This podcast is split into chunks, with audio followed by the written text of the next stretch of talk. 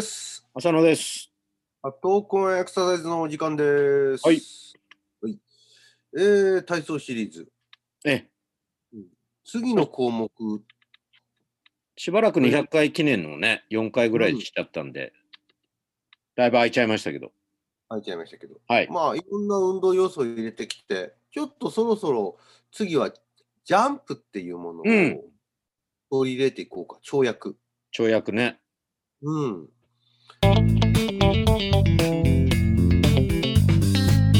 あのーまあいわゆるラジオ体操なんかでも、まあ、垂直に飛ぶようなあ飛びながら手足をこうねあの広げたりと閉じたりってういうのがありますん。その飛ぶっていう運動って、まあ、一つのその項目ではあると思うんですよね。まあ、それがどんな意味があるかってことですよね。そうなんですよ。んまあ、あ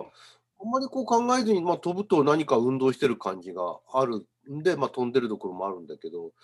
よくよく考えると、飛ぶって一体何かその運動の効能として何かあるのかう。というんところを、やっぱりもう一回問いかけてもいいのかなっていう気がします。まずはね。でどうですかね、そのまあ飛ぶっていうことをより特化してるようなものとすると、まあすあのいわゆる棒高跳びだとか、ああ。うん、あと走り高跳びだとか、うん。あるいはあの走り幅跳びだとか、うん。こうやって跳躍系の競技ってありますけども、はい。まあ飛ぶっていう動作って、まあ、なんていうんですかね、体全身を使ってる印象があるんですけども、足だけではなくて。うん。うん、まあ、それをあと、うんバレーとかバスケとかね。そうですよね。まあ、野球の外野手が取るとか、まあ、内野手もあるけど、飛びながらボールとキャッチするとか。よく要するにその高いものに自分の重心位置をあの変化させてその課題を遂行するって、まあ、ん面倒くさいことをするとですね、サッカーのヘディングとかね。うん、要するに高いところに何かあのやらなきゃならない仕事があるっていうことですよね。ただね、これ飛ぶっていうことだけを取ればそうなんで、棒高跳びなんあ、棒あの高跳びなんかはね、あのうん着地は気にしなくていいんですけど、うん、まあ幅跳びは少し着地と関係するんでしょうが、まあでも体が崩れようが関係ないですよね。とにかく遠くに飛ぶ、高く飛ぶ。うんだけど、まあ球技になってくるとちょっと違ってきて、要は着地も、あと体操とかね。やっぱり最終的には着地動作も含めて跳躍動作っていううんふうに捉えることができて、まあ、我々が、まあ、と特に体操なんかでも、飛んだ以上ちゃんと着地するってい うか、飛びっぱなしってことね込みだからに、一方でねさっき言ったようにその陸上競技の跳躍系は飛びっぱなしを前提としてますよね。どっちかというとね、うん、うん面白いですね。着まあ地もその考えて全体の跳躍っていうふうになる。どれだけ飛んだかっていうのだけが大事だから、うんその跳躍の、その、なんていうんですかね、ジャンプする着地の前じゃないや、着地じゃなくて、踏み込み踏み切り、踏み込み。踏み切り動作と空中の姿勢っていうのが大事だけど、うーん、それ以外のものになると、その後の着地っていうのも必ずあるから、うんやっぱりそこも込みで考えるのが普通かなって気はしますけ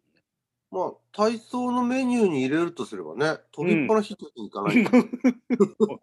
飛んだ後転んでもいいじゃんね、うん 話になって。ね傷の、傷の、ずれずれぶさ、ズレズレ草インモーション、インモーション。はい。はい。えーっと、このシリーズ、ちょっとあの、スクワットをずっとちょっと取り上げちゃってるんですけども、うん、うん。まあ、あのー前回スクワットのそのやり方の種類をちょっと説明しましたが、はい。よくそのスクワットでいつもね、あのーまあ、気になることとして、ええ足のつく位置っていうのあるじゃないですか。足の位置。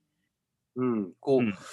狭く足幅、左右のこの足の感覚が狭いもの、まあ、あとは広いもの、うん、普通のもの、普通っていうのかな、肩幅ぐらいのもの。うん、どこに、どれぐらい足開いてやったらいいのみたいな感じで、なんかこう迷うことっていうんですか。どうしたらいいんだろうって思うことってないですうーん、足幅であんまり気にしたこと、なんかもうね、決まりきって肩幅かそれよりちょっと広いぐらいな。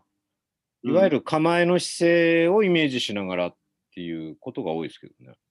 うん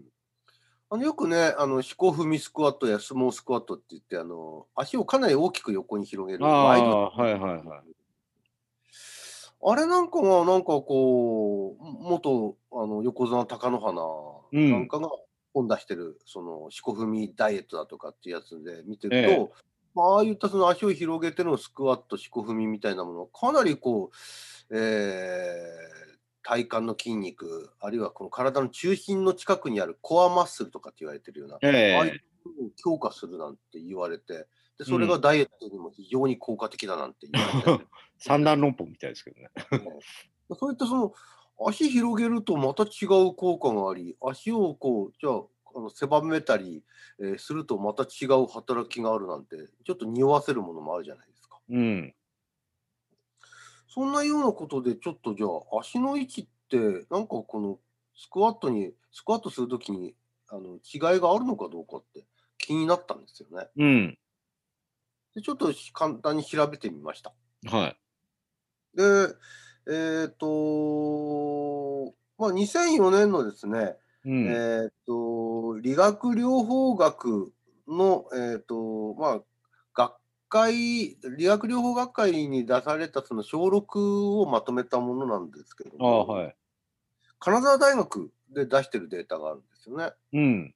で、その金沢大学のアメリカンフットボール部の、えっと、7名の選手はい。を対象にですね、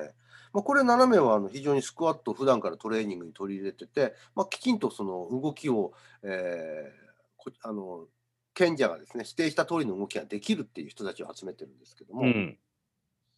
でこの人たちにですね、まあ、足の要するに左右の幅をですね変えたスクワットをやった時の筋電図を取ってます。そういった研究がはで、まあ、その3つのしあの種類の足幅にしてるんですけども、1つはまあ標準的な、いわゆる肩幅あはいの,、あの広さで取るやつ。い。うん。あ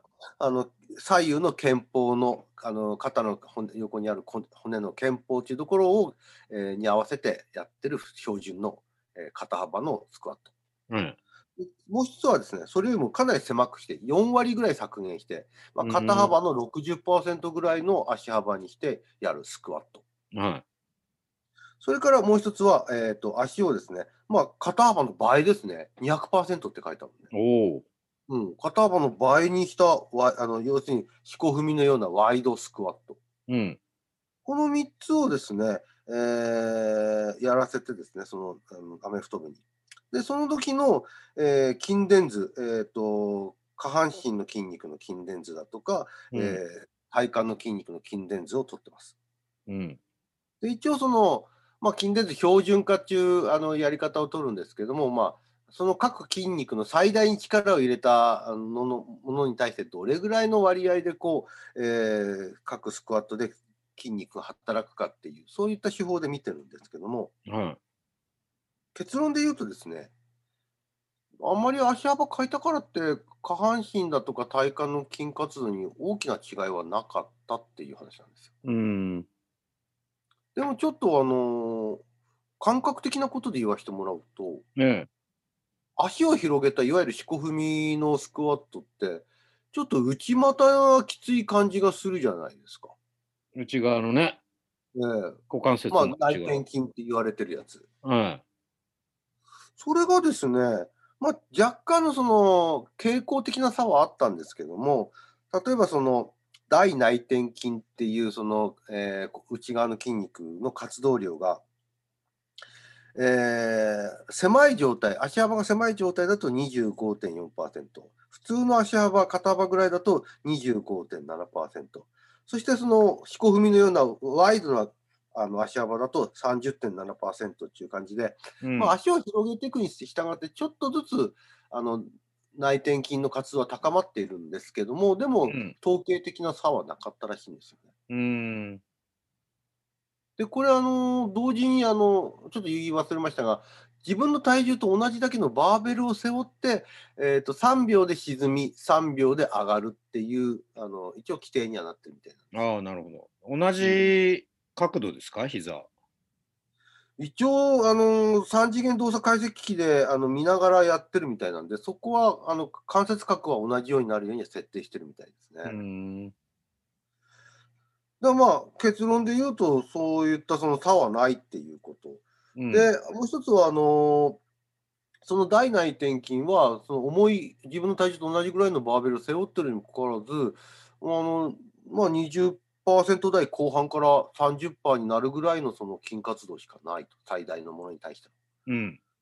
でもこれ、あの下半身のですね、えっと、大体、非頭筋のあの太ももの筋肉の活動でいうと、これは60%を超えてるみたいなんですよ。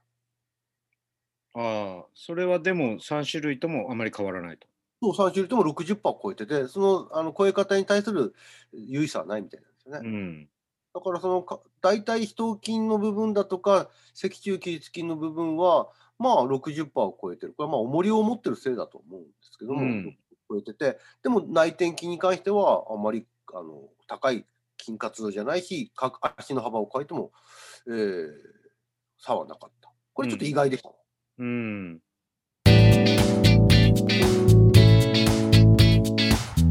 まあ体操のメニューに入れるとすればね飛びっぱなしといか ない、飛んだ後転んでもいいじゃんねう、ん話になって。ね着地する前提で次飛びますからねそうなんですよ。だから、どっちかというと、飛ぶっていうのも大事な状態ですが、しっかり安定して着地するっていうこともかなりの重要性があるかなとうんいう気はそうすするれんばですよ。重心位置を上に上げる仕事量をしつつ戻ってきた時に姿勢をちゃんと保持するってう、いうんでまた次の動きに備えるっていうこういった作業が要求されるっていうふうに言えるわけですね。うんで、体操は多分そういったことがあの組み込まれたことになってくるんだとは思うんですよね。うん、そう考えると、まあ、飛ぶための力だけではなく、飛んで空中での姿勢の保持、そして着地した時の姿勢の保持と、また次への動作への準備っていう、こういった側面でたあの飛び動作をあの体操として取り入れていくっていうふうになってきますね。うん、まあ難しく言うとそういうことなんだけど、まあ、やっちゃうとそうかん難しい話じゃないんですよね。うぴょんんぴょん飛べばいいだけなんで。そうですね。ただ、これ、これに対してまたどんなね、規定って言ったら変ですけど、枠を作るかによって変わってはくるかなって気はするんですけどね。うんやっぱりその場でしっかり飛んでまた元に戻るって意外と簡単そうで難しかったりするから。普通に考えると、その場、飛んでその場に戻ってくるっていうことは、こう、真上に上がれば真下に下がるっていうことになりますようね。ん。ということは、真上にまず上がるっていう能力が要求されてる。そうとも、そうですね。でも大体なんか飛んでるうちに前前に行ったり後ろに行っちゃう人っていますよね。そう。飛ぶ回数すすればするほど、だんだん体が前に行って、まあもちろん前に行ってると気づいたらまた後ろに戻したりもするんでしょうけ ど。それを考えたときに、その、いわゆる人間の下半身がロケットになってるわけじゃないです か。これやっぱりその、いわゆる、えー多重リンク構造って言いますかね。うん。股関節、膝、えー側関節っていう、まあ、下半身でいうと3つのそのリンクがあって、その上にさらに脊柱っていう背骨っていうあの構成体があるっていうことを考えると、これらが要するに屈曲伸展っていうその動きをしながら垂直に上がるっていうことが求められるってことですもんね。うん。その多重リンクの中でも特に前に特集的に話したのかもしれないですけど、二関節筋その役割っていうのが結構大事になってくるかもしれないですね。その方向のベクトルを決める役割だったりするから。そうなんですよね。うんあのそれぞれがまあ上に上がる下に下がるっていうことを考えると屈曲伸展の動きだけの組み合わせになってるんでともすると前に行き過ぎちゃったり後ろに下がりすぎちゃったりっていうことが起こりうる運動なはずなんですよそうですね。屈曲伸展は。それでしかも着地を安定させるっていう役割も二関節筋にあるので、うん、まあ、ある意味に関節もちろん体幹とかいろいろ、どれだけ飛ぶかによって、その、飛び方は違うんでしょうけども、でも、間違いなく下半身のそういうリンクは、あの、必須ですよね。うんうん。まあじゃあ次に関しては、そのじゃあ、その二関節筋っていうところをちょっと軸に飛び動作っていうのを考えてみましょうっていうことで、そうですね。うんはい。はい捉えてみたいと思います。わかりました。よろしくお願いします。はい。